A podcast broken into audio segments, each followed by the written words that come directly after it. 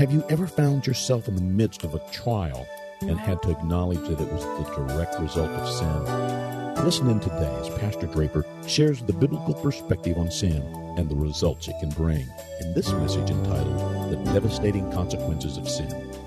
Uh, we're, we're engaging. We've been in First John. We've been tracking through First John toward the end of the Bible and uh, we're headed toward uh, chapter 5 but we're not doing first john today Being, i'm going to do take a little break from first john just momentarily and uh, we're going to do a two part message on sin and so and uh, it, this message is so critical in nature Satan has been messing with me. The fiery darts have been coming from the left, right, front, and back. He, he does not want this message preached because he hates the Word of God and he hates to see the children of God get right in right relationship with him. In Psalms 38, verses 1 through 4, in verses 18 through 22. Some turn to the 38 number of the Psalms, verses 1 through 4, and then we'll skip down to verses 18 through 22. And there you'll find these words. O Lord, don't rebuke me in your anger or discipline me in your rage. Your arrow have struck deep and your blows are crushing me. Because of your anger, my whole body is sick. My health is broken because of my sins. Mine, look at the mind, the mind, not everybody else's. My guilt overwhelms me. It is a burden too heavy to bear. But I confess my sins. I am deeply sorry for what I have done. I have many aggressive enemies. They hate me without a reason. They repay me evil for good and oppose me for pursuing good. Do not abandon me, O Lord. Do not stand at a distance. My God, come quickly. Help me, O Lord, my Savior. From this passage of Scripture, we want to preach the devastating consequences of sin. The devastating consequences of sin. This is one of the penitential psalms where David cries out to God and confesses his sin in deep remorse and contrition. This particular psalm is full of grief. It is full of lament from beginning to end because of David's sins. Now, exactly which specific sin is not mentioned in Psalms 38. It may have involved his adulterous relationship with Bathsheba. My friend, God has a marvelous plan for your life personally, for your children, as well as for the life of this church. However, sin, it will keep us from reaching our God given potential. We cannot truly be a living sacrifice for our Lord unless we honestly deal with the issue of sin in our lives. For God is not impressed with our personal achievements. God is not the least bit impressed with our academic credentials. As a matter of fact, Paul calls it nothing but dung. God is not concerned about human wisdom. He is not concerned about good deeds, your financial investment, your popularity, your career, your social status, or even military rank. Neither is our Lord impressed with the number of members in this church the number of ministries in this church and the programming of this church. He is not the least bit concerned about the financial giving of our tithes and offerings or even our praise and worship. And we did have a wonderful time in praise and worship, didn't we? But he's not the least bit concerned about none of these things if we allow sin to go unrestrained in our personal lives as well as in the life of his church. If you got sin rampant in your life, rampant through this church, everyone is doing what is right in his own eye. God is saying, Stop shouting, stop saying amen, don't stop praise dancing, get off the keyboard, get off the camera, and get on your knees. Whatever happened to the word sin? Matter of fact, say sin. Some of y'all coughing trying to say it. Whatever happened to the word sin? Sin is a rare word today. The world and many saints have covered the word up with modern day non offensive terms. We've watered the terminology down. For example, adultery is now called an affair, homosexuals are called gay, are living the alternative lifestyle not wanting to identify as a boy or girl is called being non binary or gender fluid. Fornication is now called promiscuity. Now, isn't that cute? Living together outside of marriage is called cohabitation, and prostitutes are called escorts. Abortion is called pro choice. Some use of drugs that were illegal are now referred to as recreational drugs. Gambling is called lottery, witchcraft is called psychics, and critical race theory is replacing biblical principles such as love your neighbor and that all are created in God's image. Just to name a few. Sin has been watered down, down, down to the point that it has been modernized. Sin has been rationalized and sin has been glamorized. As a matter of fact, sin is in. If it feels good, baby, go head on and do it. You only got one life to live. Have fun you may as well because this is your heaven on earth. This is because where you going is hell eternal. We live in a day where it is fashionable to sin. My friend, sin drives a wedge, a tremendous wedge between you and God. It devastates the family. Sin creates division in every aspect of society. As a matter of fact, sin is so dangerous, deadly, and disastrous that Jesus came to make salvation available by dying on the cross, bearing us the sins of all humanity, to save us from the power of sin, to save us from the penalty of sin. And we celebrate the resurrection of Jesus Christ over Satan, sin, death, the flesh, the world. Matthew 121 says, And she will bring forth a son, and you shall call his name Jesus, for he will save his people from their sins. The Bible calls sin sin. Didn't call it a mistake. Didn't call it a slip. It's sin. So we're dealing with sin. Well, what is sin? What is sin? Let me give you a series of definitions, little short definitions, so that you can grasp the concept of sin. Sin in the Greek is hamartia. It's hamartia. It is the missing the mark it is missing the mark and falling short of the glory of God. Romans 3:23 says for all have sinned and fall short of the glory of God. What is sin? Sin is lawlessness and a violation of the law of God. When the word of God says one thing but you do what is right in your own eye, you have sinned against the law of God the Word of God.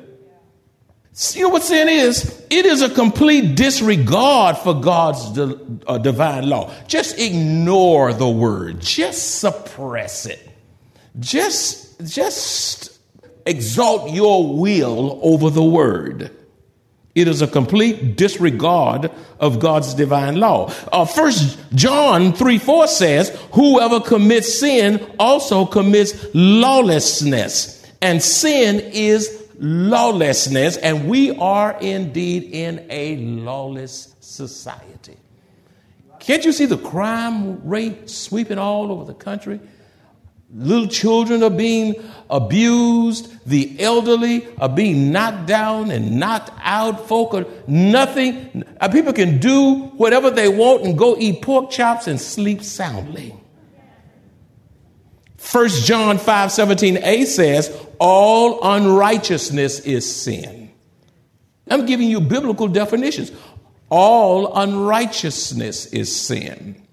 Now, when did sin enter the world? So we say, what is it? When did it enter the world?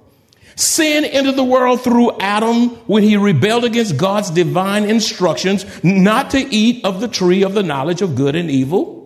See, where is that? In Genesis chapter 2, verses 16 and 17. In Genesis 2, 16 and 17 is God's commandment and warning. God's commandment and warning. In Genesis 2, 16 and 17, it says, and the Lord God commanded the man, saying, Of every tree of the garden you may freely eat, but of the tree of the knowledge of good and evil you shall not eat, for in the day that you eat of it, you shall surely die.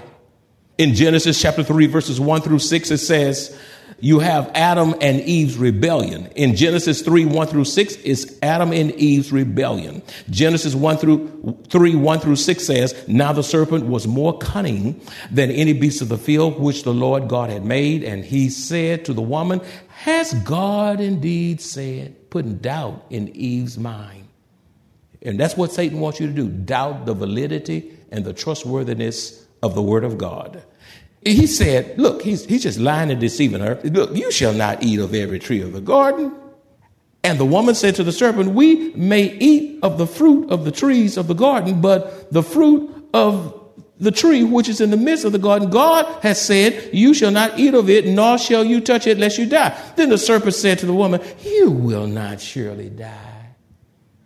God didn't mean that. You misunderstood God. Verse 5 For God knows that in the day you eat of it, your eyes will be opened, and you will be like God, knowing good and evil. Verse 6 So when the woman saw that the tree was good for food, watch what you put your eyes on, people. You fall into sin because you want you put your eyes on stuff it shouldn't be on that it was pleasant to the eyes and the tree desirable to make one wise. She took of its fruit and ate. She also gave to her husband uh, uh, and he ate. In Genesis chapter 3, 16 through 19, this is the consequences of Adam and Eve's rebellion. In Genesis 3, 16 through 19 is the consequences of Adam and Eve's rebellion. It says in verse 16, to the woman he said, I will greatly multiply your sorrow and, and your conception. In pain you shall bring forth children. Your desire shall be for your husband, and he shall rule over you. Then to Adam he said, Because you have heeded the voice of your wife and have eaten from the tree of which I commanded you, saying, You shall not eat of it, cursed is the ground for your sake.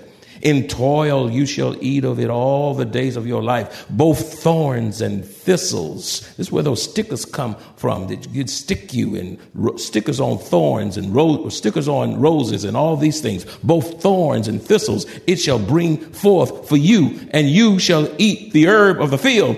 In the sweat of your face you shall eat bread till you return to the ground, for out of it you were taken. For dust you are, Adam and dust you shall return. I submit to you today, we are dust. I'm not dust. Just take a bath and look at that ring in the tub. It's a sure sign that you're dust. And one day you will go back to dust. Let's transition. Who has sinned? Who has sinned? The Bible says that we all have sinned. You say, can you help me with that? Well, I'll help you with the scripture. Romans 3:10 says, "There is none righteous, no not one, if you case you're the one. Thank you're the one." There's, there's none righteous, no, not one.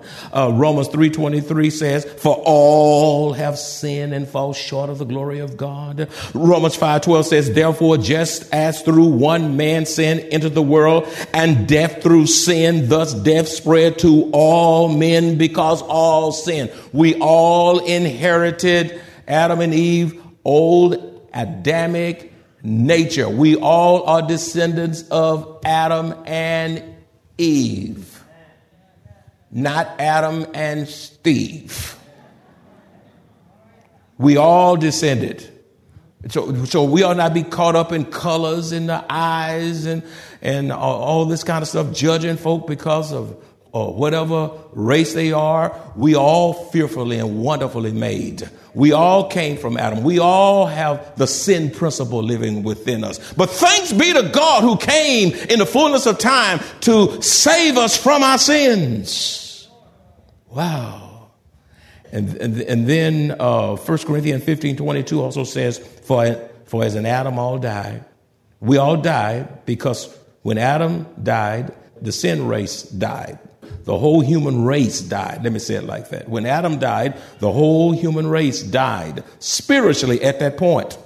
Even so, in Christ, we shall be made alive. He's the second Adam. So let's transition a little more. What makes sin so dangerous? The disastrous consequences of sin. What makes sin so dangerous? Well, Pastors and preachers and teachers and who, evangelists are doing the church a disservice if we avoid the issue of sin. It's not preached because sometimes pastors' lives are so sinful they can't preach it. Sometimes there's so much sin in the pulpit that they have to just, you know, preach little sermonettes that make Christianettes. Uh, uh, uh, people don't preach on sin because there's so much sin in the pew. You got significant people, power money people, and you don't want to offend them because they may stop giving their tithes and the budget may fall. I'd rather trust God to take care of this church than to cater up to people because I think they may stop giving. If you don't think I'm going to tell you the truth, you're in trouble. I, you invite me to your house, I eat a big steak you mess up, I'm going to tell you where you messed up. and then burp afterwards. What makes sin so dangerous? Number one, sin brings physical death. Sin brings physical death. Ezekiel 18:28 says, "The soul who sins shall die." Don't tell me how many of you understood that. Don't tell me you don't understand the Bible. There it is right there. The soul who sins, we all souls. We're living souls. Romans 6:23 says, "For the wages of sin is death." Sin bring on physical death. Many have died. Multitudes have died because of sin. You can sin yourself to death, and many are by the multitudes. Your AIDS bring death. All kind of drunkenness bring death. Drugs bring death and, and on and on. Craziness brings death. Driving uh, with a heightened sense of stupidity brings death. Y'all laughing because you seen some fools on the road. Don't you honk at them either, because then that's your death. Number two, what makes sin so dangerous? Sin brings spiritual death, which separates you from God. Sin brings spiritual death, which separates you from God. Isaiah 59 2 says, But your iniquities, sins, have made a separation between you and your God, and your sins have hidden his face from you so that he does not hear. You know, so spiritual death is separation from God for all eternity.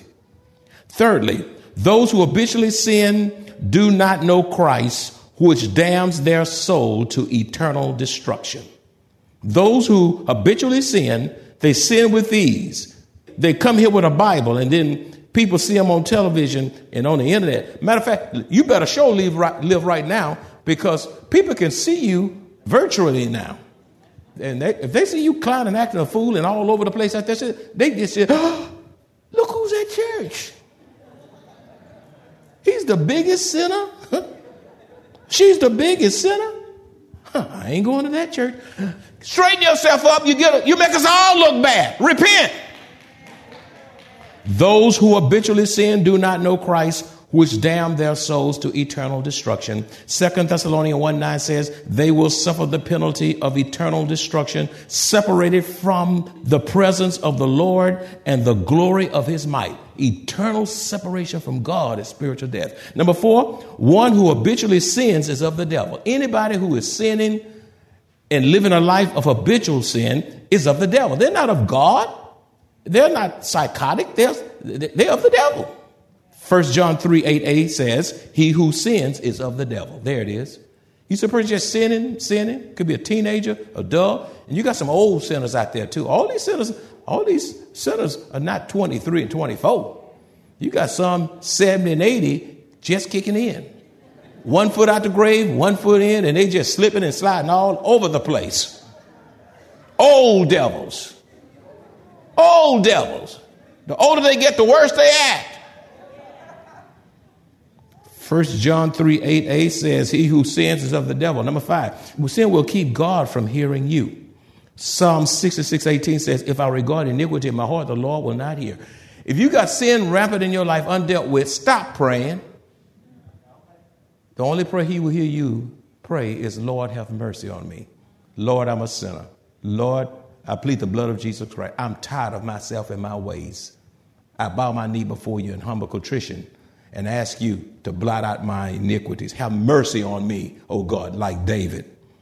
Then God will hear you pray. Number six, sin hardens the heart. Do you realize the more you sin, the harder your heart becomes? Hebrews 3 8 says, Do not harden your hearts as in the rebellion in the day of trial in the wilderness. Israel was a sinful people. Uh, God provided for them supernaturally, gave them, helped them cross the Red Sea, manna from heaven, pillar of cloud by day and fire by night, and all these wonderful things, fought battles for them. And they kept sinning against God. So much so he had to send snakes to vipers to bite them. And so much so he, they wandered, they had to wander in the wilderness for, for 40 years because of a hardness of the heart. When you start saying no to God and dismissing what God has said, trouble awaits you. Israel wandered in the wilderness for 40 years because of a rebellious heart. You mess with God, and God will trouble your life till you close your eyes. There will be an unrelenting movement of calamity after calamity after calamity, as in the case of Israel. Don't harden your heart. Number seven, those who love and take pleasure in sin without remorse and repentance will not inherit the kingdom of God. Those who love and take pleasure in sin without remorse and repentance will not inherit the kingdom of God. Here's a great scripture on that. 1 Corinthians chapter 6 verses 9 through 10. 1 Corinthians 6, 9 through 10, it says, Do you not know that the unrighteous will not inherit the kingdom of God? Do not be deceived. That's all through Scripture. Do not be deceived. Do not be deceived. Neither fornicators, nor idolaters, nor adulterers, nor homosexuals, nor sodomites, nor thieves, nor covetous, nor drunkards, nor revilers, nor extortioners will inherit the kingdom of God. Listen, you can't get any clearer than that. Will not inherit the kingdom of God. In other words, this verse is saying if they live this kind of way, and don't repent and turn from their sins, they are not going to heaven. They are candidates for hell's fire. It breaks my heart. What do we do with sin? If sin is that disastrous, what do we do with sin? Three things we need to do. Number one, we must recognize sin. Some folks sin and don't even recognize they're sinning because it's commonplace in their life. Psalms 51 3 says, For I acknowledge my transgression, and my sin is always before me. When you recognize, you acknowledge your sin of mouth, sin of the eyes, sin of bad thinking, and so forth. You acknowledge it, you recognize it, and when you recognize it, you deal with it. Number two, uh, we must personalize it. Oh, this message, oh, this message today, I sure wish Shirley and Sue and Bob and Joe was here. They missed that message. No, you here. You need to personalize this message straight to you. God ordered your presence here today. Psalms 51 4 says, Against you, you only have I sinned and done this evil in your sight, that you may be found just when you speak and blameless when you judge. You have to personalize it. He said, Against you, you only have I sinned. Lord, if somebody said, well, if it wasn't for this, if she, if she, hadn't done that, if he hadn't done that, if I if I hadn't grew up in a single parent home, if I wasn't in the ghetto, I, this I wouldn't. Now stop all that. Just a bit. I have sinned against God, and I humble myself and I confess it's me. I'm not pointing my finger at anybody else. Lord, it's me.